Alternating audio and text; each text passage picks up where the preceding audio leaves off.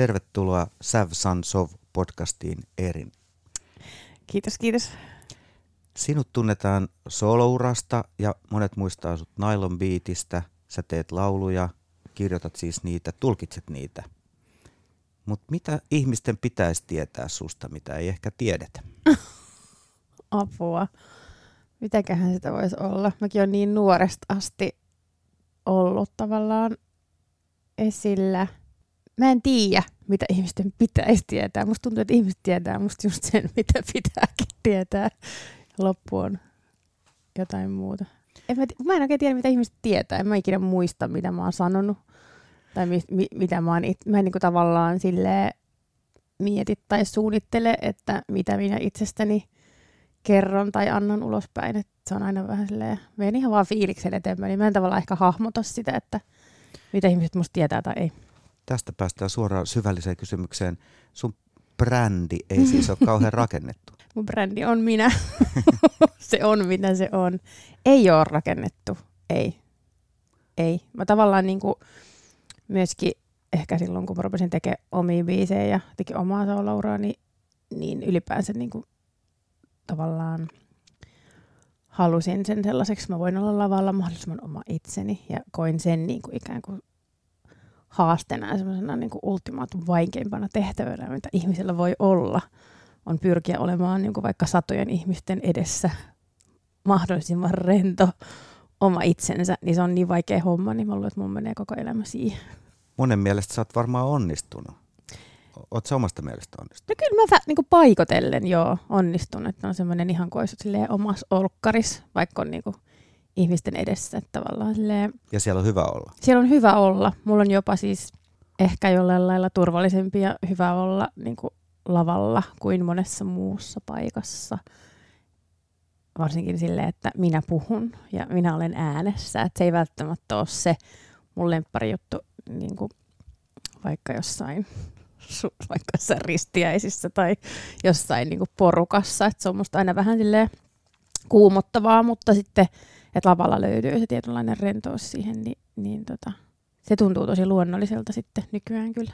Niin kuin sanoit, olet ollut hyvin nuoresta julkisesti musiikin kanssa tekemisissä, mutta ihan jos mennään lapsuuteen, mikä on sun ensimmäinen musiikkimuisto? Miten musiikki tuli sun elämään? Mun ihan ensimmäinen musiikkimuisto on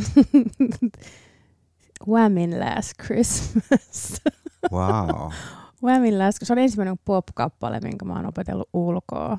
Ja mä oon ollut ehkä, se oli ennen kuin me muutettiin Suomeen, että mä oon varmaan ollut joku viisi, kuusi, enintään. Siis kun me muutettiin takaisin, kun mä olin kuusi, niin se on niin kuin se, se oli musta niin upea biisi ja hieno ja sitä laulettiin silleen silmätkin ja mietittiin sanoja ja tarinaa ja ehkä mä oon videonkin nähnyt ja jotenkin. Se on mun ihan ensimmäinen. Oliko silloin jo lapsena ajatus, että voisi itsekin olla laulaja? Niin pienenä. Ei, en mä edes tiedä mikä on laulaja. En usko. Et sitten mä muutin sen jälkeen Suomeen kuusivuotiaana ja si- siihen liittyy mun seuraava musiikillinen, musiikillinen muisto on se, että mä olin varmaan Iranissa kuunnellut ehkä irlantilaista musiikkia, popmusaa ja näin. Ja sitten tultiin Suomeen päiväkotiin ja Eskariin. Ja sitten mä muistan ikuisesti, mä en osannut vielä suomea silloin ollenkaan. Mutta mä muistan sen, että mä opettelin sen, sen Intiaani, intiaani ratsasta, punaisella hevosella vuortentaa. Niin tää, niinku, nämä intervallit ja sitten jotenkin se, se, se, se tota, se melodia siinä oli vaan semmoinen niin kuin, että todella maaginen että mitä tämä on, että vau, onpa hienon kuulonen. Ja, ja tota, sitten opettelin siis ensin laulaa suomeksi, just kun ne biisit oli niin hienoja ja sitten tota, ja sitten tota, opettelin sitten muutenkin suomea, mutta joo, musan kautta lähdettiin liikkeelle. Ja sitten toi biisi, mä muistan, että se oli niin maaginen, sellainen, onhan ne hienot intervallit. Hienot intervallit ja tuommoinen jännittävä tarinakin. Tarina, niin. joo. joo. Missä vaiheessa aloit itse tehdä musiikkia ja Oliko se laulaminen ensimmäinen asia vai mikä? Niin, no mä oon laulanut just niin kuin, niin kuin muistan. Että se on aina ollut musta kivaa. Ja sitten mä olin niin kuin, että kaikki tommoset, tosi moni niin kuin muisto lapsuudestakin tavallaan liittyy siihen niin kuin laulamiseen. Ja mä oon, sitten mä olin aina koulun, mä olin kaikissa ilmaiskerhoissa. Sillä aikaa vielä oli hirveästi kaikki ilmaiskerhoja koulussa. mä olin kuorossa ja sitten mä soitin kannelta. Ja mitä se nyt sitten oli. Että sitten mä rupesin jotenkin siinä jostain 11-vuotiaana sit showtanssia harrastaa ja mä olin ihan järjetön, siis Kylie Minogue-fani. Siis ihan silleen out of this world tyyppisesti, että sitten kun mä menin, siis mun seinä oli niinku täynnä Kailin kuvia, niin että kun menin nukkumaan, mulla oli kerrossänky, niin siinä yläsängyn niinku alapuolella oli kuvia, niin että kun mä laitoin valon pois, niin viimeinen asia, mitä mä näin, oli vielä siinä katossa Kylie Minoguein kuva ja näin unta. Mä näin unta muun muassa siitä, että hän tuli helikopterilla meidän koulun pihalle ja haki mut. Ja sitten mä hengasin sen kanssa päivän. Se oli mun mm. niinku bestis. Ja mä muistan siis ajatellen, mä mietin tätä laulehommaa, mä siis muistan kyllä ajatelleeni näin, että Kylie Minogue teki ensimmäisen levyn, kun se oli 18, ja mun pitää ehtiä ennen sitä. Että mun pitää niinku päihittää se. Ja näin hän kävi. Näin kävi. Se on uskomatonta, mitä voi käydä, kun jotenkin ehkä visualisoi jonkun asian, että näkee jonkun asian niin kuin edes mielikuvissaan, niin uskomattomia asioita voi toteutua. Itse asiassa Risto Asikainen usein sanonut, että pitäisi, pitäisi niin kuin, ihmisten pitäisi tavallaan kuvitella ja haluta isompia asioita, niin ne voi, voi tapahtua. Niin siinä on hyvä esimerkki siitä, että joskus kymmenenvuotiaana ollut silleen, että mun pitää ehtiä tehdä levy ennen Kylie Minoguea, joka oli maailman isoimpia staroja siihen aikaan. Mutta niin kävi. Mitkä askelmat johti siihen, että sä onnistuit kiipeämään ohi Kailin? Kailin. Niin, no siis Kailihan teki kaikki kaikkia niitä asioita, mä mietin tavallaan sitä fanittamista, että millaista se on ollut. Sehän teki kaikki niitä asioita, mistä mä tykkäsin. Eli se niinku tanssi ja se laulo ja se näytteli ja niinku esiintyi, mistä mä tykkäsin tosi paljon. No, tämä on semmoinen ehkä neuvo, minkä mä annan kaikille nuorillekin, että tehkää niitä asioita, mistä te tykkäätte ja missä, mi, missä teillä missä, mitkä on tehdä, mistä, missä teillä on kivaa, niin yleensä ne johtaa sitten oikeisiin asioihin.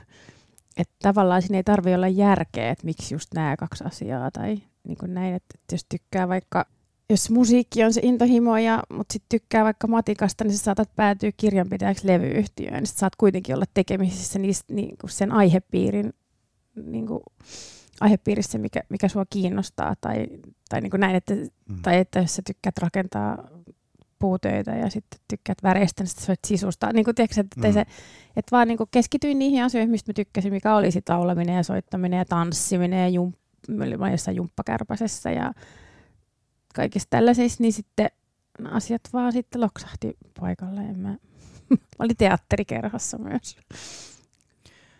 Hiljattain oli Helsingin Sanomien kuukausiliitteessä sun haastattelu ja siinä se, mikä jutusta jäi mulle mieleen, oli se, että sä sait kannustusta jo varhain kotoa. Luulet sä, että se vaikutti siihen, että sä rohkenit harrastaa ja haaveilla? No niin, tavallaan mä en saanut kannustusta mä olin neljäs lapsi, ei niitä oikein sille niin kuin hirveästi kiinnostanut, että mitä mä teen. Tavallaan, että se niin kuin, niin kuin hyvässä ja pahassa. Et toki ne tuli katsoa niitä joulu- ja kevät tanssiesityksiä, mitä mulla oli. Mutta muuten mä sain vedellä aika omi, omi nimini, että kaikki mun harrastukset on lähtenyt siitä, että mä kysyin, että saako mä mennä. Ei niin päin, että mulle olisi niin kuin tarjoiltu. Et mä olin ensimmäinen meidän lapsi meidän perheessä, joka harrasti ylipäänsä yhtään mitään. Että ei siellä silleen, että siellä keskityttiin kouluun enemmän. Että kaikki mun muut sisarukset on siis niin kuin akateemisesti koulutettuja ja niin kuin siellä on lääkäriä ja insinööriä ja t- tällaista. Niin sitten mä olin sitten hirveän erilainen niin kuin siihen, että sitten mä, mä olinkin sitten se, joka kysyi, että saanko mä harrastaa. Et siksi mä olinkin kaikissa ilmaiskerhoissa, että mitä vaan niin kuin ilmaiseksi sai, niin sinne mä niin kuin menin. Niin mä luulen, että se johtuu siitä, että mä oon niin kuin neljäs lapsi, niin mulle ei astettu mitään paineita sinne kouluun siellä oli jo kolme menestyjää tavallaan niin kuin siinä asiassa. Ja sitten se oli kyllä ehkä kiva asia, että okei, toi Eerin on vähän erilainen, että se tykkää niin kuin tanssia ja laulaa ja sitä ei se koulu niin kuin niinkään kiinnosta. Niin sitten sit se oli niin kuin ok tiettyyn e- pisteeseen asti. Eikö tonkin voi tulkita tueksi? Joo, joo, mutta ei niitä niinku kiinnostanut. et sille, että et, et, niinku, Mutta ei ollut paineita myöskään. Ne ei ollut paineitakaan myöskään, mutta tavallaan, että, että jos me oltiin vähän pienotunnin ja sitten mä niin lopetin ne aika nopeasti, niin siellä ei tavallaan, että se oli joo, sitten selvä. Että et, ei myöskään niin kuin ehkä pidetty huolta siitä, että, että okei, että tässä on vaikka musikaalisesti lahjakas lapsi, että yritetään, niin kuin, että nyt käyt siellä pienotunnilla, että tästä hyötyä ja niin kuin, tavallaan ehkä ottaa selvää tai mitään tällaista. Että se oli kaikki niin kuin mun omalla vastuulla, mikä on sitten tavallaan toimii tosi hyvin, koska sitten jos se lähtee sinusta itsestäsi ja, ja se intohimo on niin kuin se eteenpäin vievä voima, niin sehän on kyllä sitten toisaalta paljon ähm, sen tuloksellisempaa. Hmm. Et koska jos se olisi sitten semmoinen, uskon, että semmoinen vanhempien liian puut, liika puuttuminen harrastuksiin, niin voi olla hyvin tappavaa myöskin, luovuuden tappavaa. Mutta toisaalta Suomessa on vähän silleen, vaikka niin kuin musiikin opiskelu, että sun pitää tavallaan päästä siihen niin kuin pyörivään pyörään jo aika nuorena musiikkiopistoihin. Että se on aika vaikea hypätä sitten ehkä niin kuin myöhemmin, minkä takia me meninkin sitten Irlantiin opiskelemaan musaa sit aikuisena. Että jos et sä ollut siinä niin kuin opistomaailmassa niin kuin pienestä lähtien, niin, niin sinne on vaikea hypätä. Käydään se Irlannin musiikkiopiskelu kohta, mutta käydään toki Nylon Beat mm. lyhyesti läpi ennen sitä – Kuinka nuori sä olitkaan, kun te voititte sen kiitoratakilpailun, tai tulitte ainakin löydetyksi siellä? Voititteko te sen? Me ei voitettu sitä. Me oltiin mun mielestä 16, kun me lähetettiin ne meidän demot.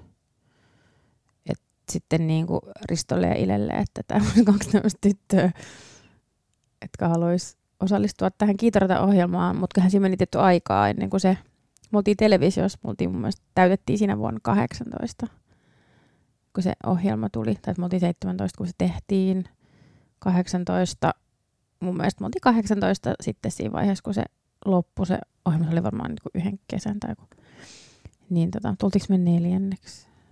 Hmm. Mutta sitten finaaliin päästiin.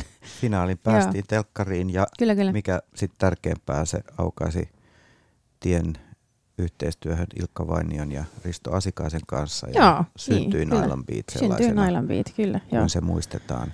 Mitä sä ajattelet siitä nyt? Koko Nailan biitistä? Ää, mä oon tosi ylpeä siitä. Sehän se on jotenkin niinku, oikeastaan niinku melkein pelkkää positiivista jotenkin, että on se ihan niinku upea meritti, että on ollut semmoisessa niin hienossa pop Me oltiin tavallaan nyt myöhemmin, kun siitä on kulunut aikaa, niin, niin Naila Beatista on vielä jäänyt semmoinen aika tärkeä semmoinen jonkinlainen niin kuin sukupolvikokemus ihmisille ja tehtiin tuossa vuonna 2018 meidän noin, tehtiin kymmenen niin tämmöistä comeback-keikkaa. Niin siinä sen niin näki, että kuinka iso merkitys sillä on ihmisille, kuinka ihmiset reagoi siihen, kuinka, kuinka se vei ihmiset tavallaan semmoiseen johonkin kohtaan elämässä, missä ne on sitä kuunnut. Se on niin kuin nostalgian matka semmoinen, ja se vei myös meidät. Et me lettiin se kesä, että se nimi oli vielä, mä haluan olla nailon, niin me oltiin kuukauden silleen taas nailon biitissä eilettiin sitä maailmaa ja valvottiin kahdeksasti ja biletettiin ja tehtiin kaikkea, mitä me niinku silloinkin tehtiin saman porukan kanssa. Ja meillä oli tekniikkaa myöten siis samat hahmot. Niin kuin, Okei, se oli todellinen trippi. Se oli todellinen trippi. Meillä oli kaikki teknikot ja niin kuin, muusikot ja miksaajan myöten kaikki niin kuin, samat. Tuli tosi helppoa. Ja sitten jotenkin Jonnan kanssa puhuttiin, sit mä, että, että tajut se, että me, et, jos me mennäänkin vaikka tapaa jotain faneja niin kuin keikan jälkeen. Mä sanoin, että ei mulla ole tällaista, niin kuin vaikka mun soolouralla, silleen, että ihmiset silleen niin kuin hajoaa kappaleiksi, kun ne näkee meidät yhdessä ja on, on siinä ja rupeaa vaan niin kuin itkee. Ja on silleen, että mä oon tykännyt teistä lapsena. Ja niin kuin silleen, että jotenkin se, itse asiassa aika samanlainen reaktio kuin mikä mulla oli, kun mä näin Kailin. kun mä olin 27-vuotias, mm. mä asuttiin silloin Irlannissa, niin tai suunnilleen, niin mä näin Kailin livenä, niin mulla kävi se sama efekti, että mä siis niinku itkin varmaan viisi ekaa biisiä silleen vuolaasti. Että siis niinku, et ne kyyneleet vaan silleen, niinku mä nauroin. Mä katson niinku mun miestä Vesaa silleen, että kato. niinku, että et sit se vaan niinku nauro. Ja mäkin vaan nauroin. Niitä kyyneleet ei vaan sellaisia pikkutia, että mm. vähän itkettää, että onpas koskettavaa. Vaan silleen, että musta tuli se 11-vuotias Eerin siellä omassa huoneessa kipuinen ja, ja niinku, suruinen ja ilo, niin kaikki, kaikki, ne kaikki tunteet, mitä sulla on sieltä saanut sen joulu, joululahjaksen levyn ja sä oot joululomalla kuunnellut sitä kaksi viikkoa putkeen ja kaikki ne tunteet, mitä sulla siinä kohtaa on, niin sä kirjoittanut päiväkirja tai muuta, niin tuli siinä Kailin edessä. Niin mä näin sen saman efektin niin kuin Nylon Beatille. että me ollaan niin kuin vuonna 2018 ja sitten nämä samat ihmiset, jotka on nyt aikuisia, ja ne on niin kuin vajaa kolmekymppisiä, kaksivitosia, ja sitten ne on niin kuin skidinä kuunnellut Nylon Beatille, niin tapahtui se sama efekti, että ne vaan niin kuin putoo ja vaan niin kuin itkee ja elää semmoista niin kuin sen tunnin keikkasetin semmoista niin kuin onnellisuutta vaan. semmoista niin kuin, se, on, se on niin kuin, sitä se nylon beat mulle niin kuin on. Et se on ihan mieletön juttu, että pystyy musalla ja se on vähän kuin jonkinlainen voi tuoksumuisto tai joku sellainen, että on niin kuin musan kautta päästää tekee aikamatka niin kuin sun lapsuuteen muun muassa. Niin se, on, se on tärkeä juttu. Nylon Beat oli tärkeä juttu. Siinä sä et aluksi vielä tietenkään nuorena ihmisenä halunnut tai osannut varmaan haaveillakaan biisin teosta, mutta eh. sitten kun Nylon Beat loppui 2003, sen jälkeen sä sitten tosiaan lähdit Irlantiin opiskelemaan. Mistä se syntyi se tarve oppia itse tekemään musiikkia? Oletko se miettinyt? Niin, mehän tehtiin, meidän tavallaan on syntynyt, se on niin kuin silleen kuppelinut siellä ihan Nylon Beatin aikana jo, että me vähän niin kuin kyllästyttiin ehkä.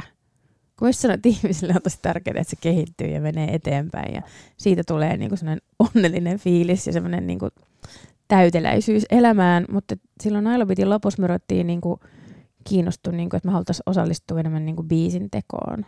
Ja sitten me tehtiinkin molemmat jotenkin niin kuin kaksi biisiä ja Riston avustuksella, että siitä niin kuin opin myös paljon. Ja mä rupesin siinä Nailobitin lopussa, vikana, me tehtiin se vikavuosi sen jälkeen, kun me oltiin päätetty, että me lopetetaan. Mä kävin myös tuolla avoimessa yliopistossa opiskelemassa musiikin teoriaa. Ihan vaan silleen, että vähän niin kuin kiinnostelee, että mikä tämä nyt silloin mä menin silleen just Vesan luokse kotiin silleen, että tajuut sä, että musaa voi oppia. tajuut sä, että tajuut, kuuntele, että tässä on tää laulu, niin mä voin kertoa sulle, mitä nuotteja tässä on. Ihan vaan tälleen. että kun mä oon opetellut nyt tätä nuotien, nuottien lukua ja tota, että tämä on ihan mieletön. Tästä silleen, mm. Mä olin jotenkin kuvitellut kuitenkin, että ihmiset syntyvät kitarakädessä. Hmm. ja ihmiset, että meidän bändiklaiset, ne on niinku vaan osannut sen, että ne on aina ollut tietysti, niin lahjakkaita ja kaikkea, että, että ne on vaan niinku osannut sen. Että mäkin olin ehkä tehnyt sit siinä vaiheessa niin vaan asioita, missä mä oon hyvä, mitä mä oon osannut, että mä en tavallaan opetellut varsinaisesti niin kuin sille opettelemalla mitään mahdotonta tai uutta sille, että, että mä en ikinä tuo tota, ja sitten tekee töitä se eteen ja oppii, niin jotenkin heräsin ekan kerran siihen, että mä voin niin kuin itse vaikuttaa tähän, että mitä mä opin. Että et wow, että ihan tajunnan räjäyttävä kokemus, että et mä voin oppia musan, että ei olekaan niinku musikaalisia ja ei-musikaalisia ihmisiä, vaan että et, et, niinku, et kuka Olitko vaan. pitänyt itse ei-musikaalisena? Ehm, ehkä tietyllä tavalla. Että se tavallaan se...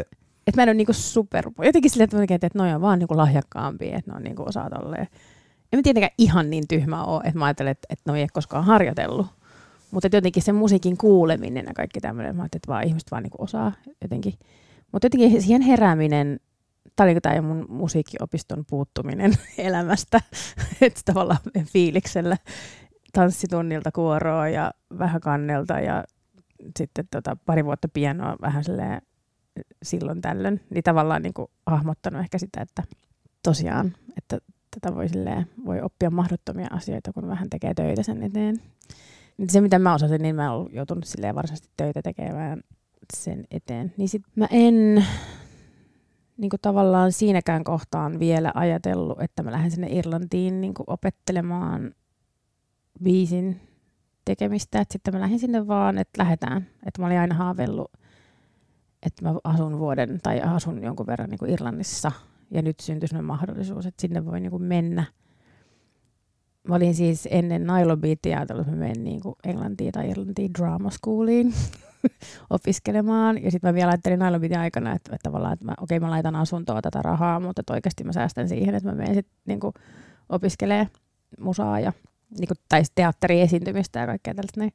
No sitten muututtiin sinne Irlantiin ja siinä kun suunniteltiin sitä matkaa, niin löytyi sitten tämä musiikkikoulu. Jossa oli semmoinen, mitä täällä ei just oo, niin siis semmoinen, se oli kolmen vuoden musakoulu, tavallaan kuin pop jats, mutta se eka vuosi oli semmoinen, että ei tarvinnut osata mitään. Että lähdetään niin kuin nollasta.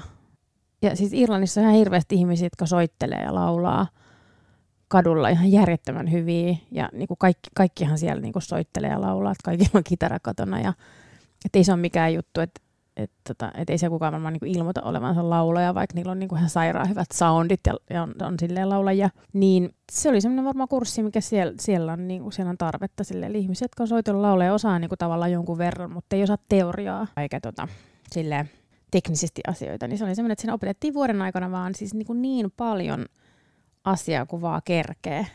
Ja se oli ihan koko päivästä opiskelua todellakin. Joo, no se oli niinku kolme päivää viikosta oli kouluun, mutta sitten se siellä niin loppuaika meni siihen, että sitten se niin kuin sisäistää ja sitten niin kuin ne läksyt ja kaikki. Että sehän oli just semmoista niin kuin, se oli niin kuin hyvin eri meininki kuin täällä, että sitten se niin kuin vaadittiin myös tosi paljon. Siis et, miettii, että mä olin niin kuin Nylon Beatissä, ja mä en halunnut, että kukaan tietää siitä, että mä oon jostain niin kuin menestyneestä popbändistä, niin mä olin sille aika hissukseen siellä. Menin sinne luokkaan ja on tosi tiukkoja, että ne opettajat hän ei edes niinku vapaa-ajalla niinku suostunut puhua oppilaille. Et se oli ihan se niinku eri meininki kuin täällä. Mä olin tottunut kuitenkin, että kaikki muusikot täällä on niinku mun kollegoita. Mm. Tullut mieleenkään, että mä olisinkin eriarvoinen. Mm. sitten mä menen sinne ja, ja sitten silleen, että, no niinku silleen, että jos on minuutinkin myöhässä, niin sisään ei tulemista. Ja just eka piena läksy, mä en ollut treenannut mun läksyä, niin se opettaja lähti sieltä silleen raivoissaan ulos. Että et niinku tapahtuu kerrankin vielä vielä niin tota, tänne takaisin, että tulemista, että ymmärrät, että kuinka moni ihminen haluaa tänne. Ja sitten mä maksoin itse sen koulun verrattuna Suomessa, jossa se on niin ilmasta se koulutus. Niin kun mä palasin sen jälkeen Suomeen ja opettaja antoi läksyyn, niin oppilaat alkaa huutaa, että ei kukaan muukaan ope anna läksyjä. Mm. Mitä? Mutta se Irlannissa oli silleen tiukka meininki, että ensimmäinen Jats Workshop oli just silleen, että mikki kiertää ja kaikki viisi laulajaa, ketä siellä nyt sitten sattui olemaan, niin, tai kolme, niin vuorotellen improvisoi jatsoolon. Silleen, että mitä on jats? no mutta sitten vaan impro taas. Mä olin silleen, että itse aika kiva, että mä aika hyväkin tässä, että, että tämähän on siistiä. Ja biisin, te, sit seuraavaksi mennään niinku teoriaa ja biisin, onko se joku biisintekokurssi vai mikä se oli. Teoria taisi olla. Sitten se oli silleen, että tuokaa huomenna teidän oma biisin ja analysoidaan niitä. Niin sittenhän mulla oli just se, että ei mulla ole omaa biisiä. Sitten san, sit se opettaja vaan sanoi, joka saattoi olla se rehtori vielä, niin sitten se oli silleen, että minä sanoin huomenna. Sinä ehdit kyllä. Ja sittenhän mä tein, ne, tein sitä biisiä sit kolme asti yöllä, jonka takia mä en ehtinyt niitä pianolaksoja harjoitella. Et ihan silleen, että kun mä en ollut niinku ollut koulun penkillä niinku kymmeneen vuoteen, niin ihan siis siinä niinku ajankäytön – kontrolloimisessa oli hirveä duuni, että et, mihin mä käytän aikaa ja minkä verran. Ja mä olen tottunut, että totta kai mä saan uppoutua biisin tekoon, niin en mä olisi saanut niin pitkään kun toiset läksyt ja näin, niin siinä oli paljon hommaa. Mutta sitten se biisiteko oli, sit se oli musta ihan sairaan kivaa niin kuin heti. Että sitten se jotenkin arvosteli sitä vielä se reksistä. Mä olin, että ei taju mitään, että toi tuli jats, jats tota, fanaatikko, että tota, et, et se on väärässä. Että mun oli just oikea ratkaisu, kun se jotain arvosteli jotain nuottivalintoja, mutta hänellä varmaan olikin erilainen estetiikka mm. kuin mulla, että se oli todella jats. Kun se toka vuosi siinä koulussa oli bebop vuosi ja se kolmas vuosi oli free jatsi, mihin Vesa sitten tota, mun mieheni osallistui suoraan siihen kolmanteen vuoteen, että se sitten soitti friatsia siellä vuoden ja oli onnellinen. Mutta tota, mua ei saanut kirveelläkään sinne tokaan vuoteen. Et mulle riitti se eka vuosi, että mä en olisi halunnut sitä enää jatkaakaan sitten sen jälkeen. Mutta joo, biisejä, improvisaatioa, soittamista, teoriaa, niin kuin vuoden niin järjettömästi niin kuin informaatioa että sitten siinä meni niin kuin seuraavakin vuosi vielä siihen, että niin kuin sisäistää sen kaiken.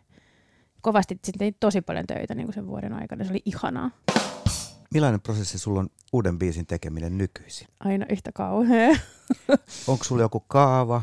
No mä lähden, niinku, mä lähden aina niinku fiiliksestä ja mä lähden just hakeen sitä fiilistä. Vähän niin kuin tämän huoneen valaistusta tänään. Silleen, että kokeilen sata eri vaihtoehtoa öö, jotenkin ennen kuin mä lähden edes liikkeelle. Sitten mä vaan niin soittelen pienoa tällä hetkellä. Mä oon aikaisemmin tehnyt sille vähän niin kuin hyppinyt soittimesta soittimeen ja sitten käyttänyt karaoke-bändiä tai logicia siihen aina kun taidot loppuu yhdestä, kun mä en osaa mitään soitin soittakaa hyvin, niin sitten aina kun loppuu taidot yhdestä soittimesta, niin sitten mä hyppään toiseen, että on sellaisia palapelejä, että mä käytän sitä, mitä pystyy. Mutta mä jotenkin niin snadisti kyllästynyt siihen jatkumaan jotenkin venklannut. Tällä hetkellä mä oon tehnyt viimeaikaiset biisit niin ihan pianolla. Että et, niin jotenkin yksinkertaisuudessaan, että tälleen. Sitten mä vaan soittelen kolme päivää. ja sitten, sitten yhtäkkiä sieltä alkaa jotenkin sitten tulee jotain selkeitä sanoja ja melodiayhdistelmiä, joka, joka sitten alkaa sitten toistumaan. Että sitten mä aina jotenkin luotan siihen, että mä en kauheasti niinku äänittele niinku niitä kaikki eri kohtia siinä, mutta sitten kun se alkaa olla niinku semmoinen, että mä muistan sen, rakastan tarttuvaa pop-musiikkia, niin se on jotenkin tärkeää, että se on semmoinen, joka niinku palaa mun mieleen syystä tai toisesta. Ei ne aina ole itsestäänselviä, että mikä on semmoinen, joka palaa. Eli, eli se on tietynlainen tekoprosessin juttu, että sun pitää muistaa se. Että jos sä unohdat sen, se ei ole se kyllä hyvä. Joo, just näin. Joo, se pitää niinku muistaa. Ja yleensä se muistuu parhaiten silleen, että siinä on jotain sanojakin mukana. Niin se, että ne sanat. Ja sitten tavallaan se semmoinen musiikin taika on mun mielestä, niin kuin, tai biisien taika on niin kuin siinä, että mietit, kun tietyt nuotit yhdistettynä tiettyihin sanoihin on vaan vaikuttavampia kuin toiset. Niin sit se on niin kuin täys mysteeri. Mä en usko, että mikään kone osaa sitä niin kuin tehdä, minkä takia koneet ei osaa tehdä hittejä. Niin, tai osaako, en tiedä, en ainakaan mm. kuullut, että osaa. Niin jotenkin se on niinku se juttu, mitä mä niinku etin siinä. Ja sitten se biisin alku ja jotenkin.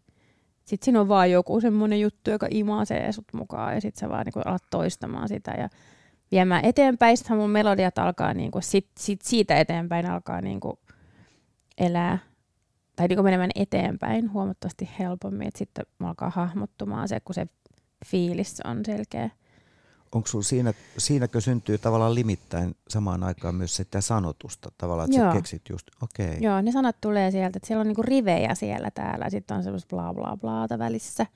Että siellä on sellaiset kulmakohdat, että mun saattaa olla se huukki. Niin Sä tiedät, mistä se biisi kertoo tai mi- mihin se ainakin huipentuu johonkin. No mä en tiedä välttämättä, mistä se biisi kertoo, mutta mä tiedän, että siinä on tämmöisiä sanoja. Sitten mä yritän kaivaa sieltä alitajunnasta jostain, että mistä tässä oikeasti on kysymys että mikä, mikä tämä on tämä niinku yhdistävä tekijä näissä ja mikä tämä on tämä tarina tässä välissä ja, ja mitä mun alitajunta yrittää mulle kertoa. Ei niissä ole aluksi mitään järkeä. Todellakaan. Ja mä saatan sitten vaihtaa sitä tarinaa viisi kertaa. Kirjoitatko se sanojakaan muistiin? Eh. Enkä mä tee niitä biisejä. Mä en niinku, mm, mä en tee siis mun mielestä vaikeinta on siis se biisin loppuun saattaminen. Et sit kun mulla on niinku, mä kuulen, että mulla on hyvä biisi, mulla on hyvä aloitus, mulla on hyvä ekalainen kertsissä ja näin, ja sitten kaiken lopun, että nyt, jos mä en ole sitä mieltä, tai jos mä oon sitä mieltä, että tämä ei ole niinku levylle tuleva biisi, niin en mä tee sitä loppuun. se, on silleen, se on niin kova duuni. Jotenkin se, että se ainoa inspiraatio on pakko tavallaan, että tämä pitää saada valmiiksi, tätä ei voi julkaista. Mutta tota, en mä sano, ja mä, kirjo, siis mä kirjoitan ihan hirveästi. Mun menee periaatteessa yksi vihko per biisi. Mä, niinku, mä oon semmonen muutenkin, siis jos mä haluan vaikka uuden takin, niin mun pitää ensin nähdä Helsingin kaikki huonot takit myös, ennen kuin mä voin päättää, että tämä on se takki. Vähiten huono. Vähiten huono, että mä niinku olen samanlainen biisin tekijä, että mä en kyllä jätä niinku yhtäkään kiveä niinku tavallaan nostamatta tai kääntämättä. Että mä niinku, et saattaa olla, että mä huomaan, että tämä oli valmis jo niinku kolme kuukautta sitten, mutta jostain syystä mä oon tehnyt sen järjettömän matkan. Turhauttaako se sua vai lopulta se tietenkin palkitsee, mutta silloin kun sä oot siinä... Turhauttaa, joo. Se on varmasti väärä metodi. se ei välttämättä ole paras, mutta kyllä sieltä yleensä sit löytyy joku tosi hyvä laini, jota ei olisi löytynyt ilman sitä tuhansia joka kilometriä. sulle sen koko jutun. Niin, joka perustelee sen, että jos mä en olisi katsonut tätä biisiä tästä kulmasta, niin mä en olisi löytänyt näitä sävyjä ja näitä niin kuin, jotenkin rivejä tähän biisiin. Kyllä se sitten, mutta joo, on se sitten raskasta. Ja sitten vieressä olevat ihmiset vähän ihmettelee, että mitä mä, mitä mä niinku säädän. Mutta kyllä sieltä aina, että se voi olla, että se on vain yksi rivi tai kaksi riviä. Mutta mun, mun mielestä se viimeinen, siis 10 prosenttia sit biisistä on niinku 90 prosenttia sitä työtä kyllä. Ja se 10 prosenttia on mukavinta. Se eka. Eka 10 se eka 10 prosenttia, joo. Se on ihan, se on, se on fiilistely, se on se kivoin vaihe. Sitten vaan niin soitellaan ja lauluskellaan, etsiskellaan ja improtaa ja, ja seikkaillaan. Sitten se, se viimeinen osa on niin kuin sitten niin sanottu työtä. Joo. Sä sanoit viitisen vuotta sitten, kun me tehtiin haastattelua, että sun mielestä popmusiikki on tavallaan tällä hetkellä, sillä hetkellä, mutta ehkä myös tällä hetkellä semmoinen vapaa-alue, että siinä saa tehdä hirveän monenlaisia juttuja. Joo. Koet sä edelleen niin ja haluatko perustella, mitä kaikkea sä tuolla tarkoitat? Mm, no mä edelleenkin sitä mieltä, että popmusa on niinku yksi vapaimpia. Sillä jos sä mietit vaikka bluesia, että kuin tiukoissa raameissa se on, tai jatsmusaa, tai jatslaulua, tai että kuin tiukoissa raameissa se on, tai, tai jopa indie-musa. Hmm. Se on niin kuin silleen, että jos mä vertaan vaikka todella montaa niin kuin indie-levyä, ja vertaan vaikka Antti Tuiskun viimeaikaiseen niin kuin tuotantoon, niin kyllähän niin kuin Antti Tuiskun on niin kuin huomattavasti rohkeampaa ja niin kuin räiskyvämpää ja kokeilevampaa ja, ja, niin kuin, ja sitten silti se on niin kuin hyvin menestynyttä popmusaa. Tavallaan tarkoittaa ehkä sitä, että tuntuu, että popmusassa niin kuin kokeillaan ja uskalletaan ja niin kuin tavallaan sekoillaan tällä hetkellä hyvällä tavalla. Tekstit niin kuin on, on, on hyvinkin rajuja.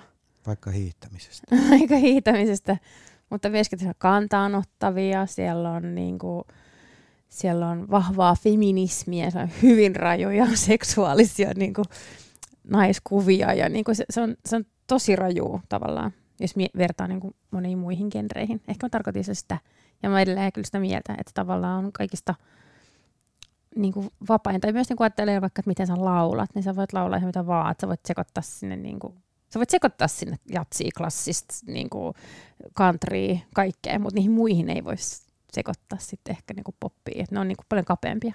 Popissa ei ole semmoista puhdasoppisuuden vaatimusta sitten. Ei, kun siellä kuitenkin koko ajan mennään eteenpäin ja, ja etsitään uutta, etsitään uusia soundeja.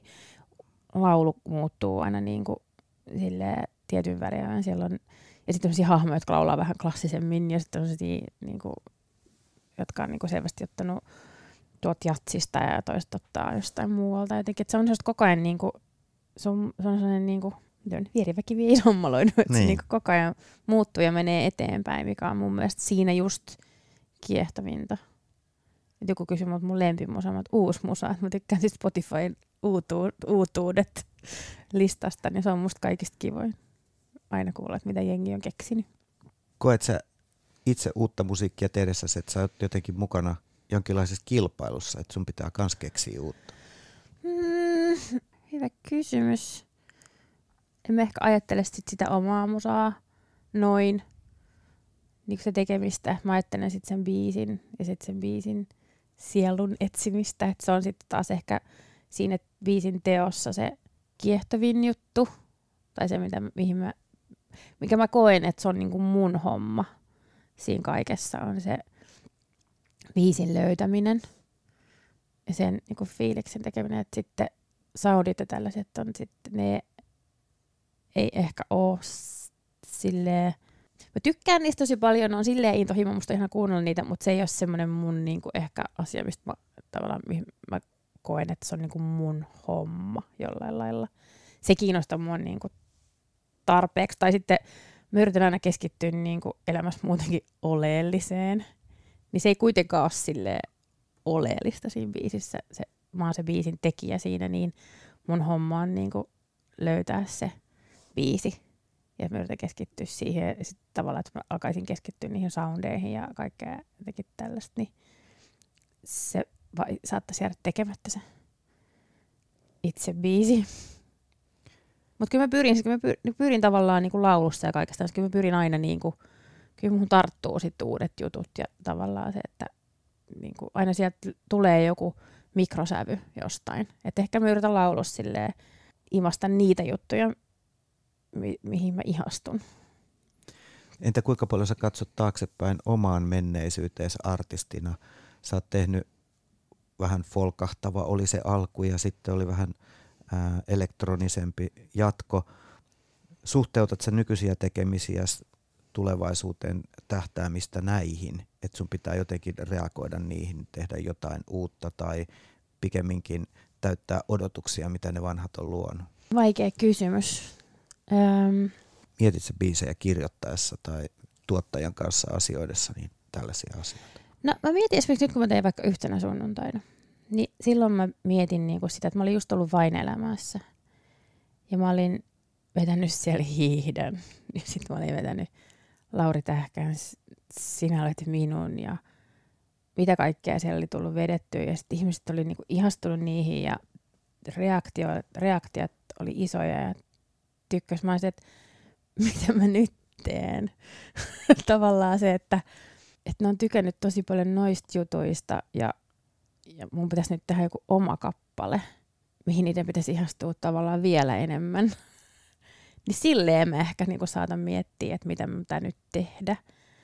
Että mitä ne niinku haluu musta ja mitä mä haluan antaa. Ja jotenkin se, että totta kai niin että mä itsekin venin ne hiihdenit ja sinä olet minut, kaikki ne oli sellaisia biisejä, mitä mä halusin vetää, ne on musta upeita biisejä. Ja niihin tarttu, tai niistä tarttu muhun kanssa semmoista tietynlaista jotenkin semmoista fiismaa, että mä haluan tehdä jonkun tavallaan, niin kuin, että se oli että mulla oli sanoinen vajatis, että mä tehdään niin pakahduttavaa, jotain niin kuin suurta, niin kuin suuria tunteita, vähän isompaa kuin mitä mä olen ehkä aikaisemmin tehnyt. Niin siitä syntyi niin kuin yhtenä sunnuntaina. Siitä oli paljon isompi siitä kertsistä kuin mitä mä oon aikaisemmin tehnyt.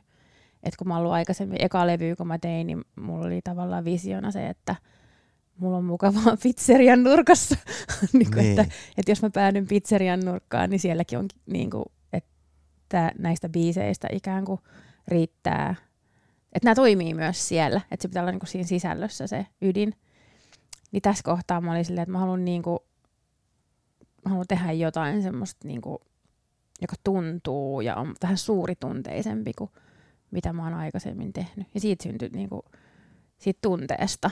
Toimii Hartwall Areenalla. Niin, ehkä. Ja kun mä olin muutaman kerran päässyt sinne Hartwall Areenalle, niin siitä jää myös se semmoinen fiilis, se semmoinen isouden ja pakahduttava, eikä niin kuin, ja totta kai elämässäkin on tapahtunut asioita ja niin kuin on tullut ikä enemmän ja tunteet suurenee iän myötä jotenkin yhtäkkiä haluan mennä oopperaan. se on tosi outo fiilis, että mä haluan mennä oopperaan kuuntelemaan niitä valtavia tunteita. Niin mä luulen, että siis niinku, tota kautta mä saatan miettiä, että mitä, mitä ihmiset jotenkin haluaa musta tai mitä mä haluan antaa tai mihin mä oon menossa. Jotenkin näin. Joo, tunteesta se niinku tavallaan lähti. Mutta Hartwall Arena en tiedä menitkö helikopterilla, mutta toi on jo aika lähellä sitä Kaili unen toteutumista. Totta, kyllä, joo, joo. Sä mainitsit tuossa, että nuorten kannattaa seurata intohimojaan, tehdä niitä asioita, jotka on aidosti kiinnostavia, vaikka ne tuntuisi ristiriitaiset, niin saattaa viedä eteenpäin. Miten sä neuvoisit ihan täsmällisesti, jos on joku nuori biisintekijä, miten saada omia biisejään esille? Mm, varmaan ha- hakeutumalla. Vähän riippuu ehkä millainen biisintekijä on nyt kysymyksessä. Sittenhän on näitä biisileirejä ja ihmiset tekee kimpassa kappaleita, mikä on varmasti tosi hyvä juttu oppii toisaalta, mutta mä myös jotenkin itse suosittelisin, että oikeasti tekee kappaleita alusta loppuun itse ja opettelee sen taidon, käsityön siinä vaikka sivussa, että vaikka tekisi, niin kuin, mutta varmasti on tärkeää niin kuin hakeutua omanlaistensa joukkoon ja oppia toiselta, että miten niin kuin muut tekee biisejä ja miten tehdään ja, ja elää niin kuin siinä maailmassa, mutta myös, että opet, niin kuin tavallaan, että musta tuntuu, että välillä voi käydä niin, että sellaiset tyypit, jotka ei koskaan tee kappaletta alusta loppuun ihan itse, niin sitten siinä jää joku työvaihe silleen se viimeinen puristus tavallaan niin kuin harjoittelematta. Et mä en tiedä, olisiko mä ikinä oppinut tavallaan sellaiseksi biisintekijäksi kuin nyt, jos mä olisin tehnyt aina niin kuin tavallaan yhdessä muiden parempien biisintekijöiden kanssa Joo. kappaleita, eikä mä ikinä luottaisi niin kuin itseeni sillä lailla. Et se on varmaan tärkeää, mutta sitten Suomi on aika pieni maa, että tässä maassa, jos jossain, niin on mahdollisuus kyllä päästä eteenpäin, jos on siinä tarpeeksi hyvä. Ja on niin kuin, tekee töitä se eteen lahjat. Kyllä tässä maassa niin kyllä sun biisit kuunnellaan, jos sä lähetät ne. Että se voi olla eri asia jossain Jenkeissä tai Englannissa, mutta että, että onneksi olkoon, että syntynyt Suomessa sinun tekeleitä kyllä kuunnellaan, että kannattaa tehdä ne sen takia just aika hyvin. Eerin, mitä teosto sinulle merkitsee? Mm, teosto on musta jotenkin hieno, hieno juttu. Se on, se on ylpeyden aihe kuulua teostoon ja saada hyvät teostot. Et se on aina sellainen niin kuin merkki, että sitten kun se tilitys sieltä tulee, niin jotenkin silleen, että vitsi, että se fiilis tavallaan, että mä oon tehnyt kappaleen, mä oon tehnyt biisin, ihmiset ovat halunneet sen kuulla ja ne on tykänneet siitä. Ja sitten sieltä tulee se niinku palkka vielä siitä. Ihan, muutenkin ihanasta asiasta, mutta se on jonkunlainen semmoinen niinku oikea Emma-patsas. niinku, tiedätkö, semmoinen niinku, jotenkin sellainen, että tämä on niinku tosi totta. Se tekee siitä jotenkin totta ja aitoa. Jotenkin semmoista, että, niinku, että sieltä tulee se tilitys ja se on turvallinen myöskin, että mä voin tehdä tällaista työtä ja tämä on niinku työtä. Ja mä voin olla biisin tekijä ja mä voin elää tällä. Ja se on mahtavaa, että semmoinen asia kun teosto on olemassa. Se on niin konkreettista. Kiitos Eerin. Tämä on siis Teoston Sav Sov podcast. Minä olen toimittaja Pasi Kostiainen. Kiitos.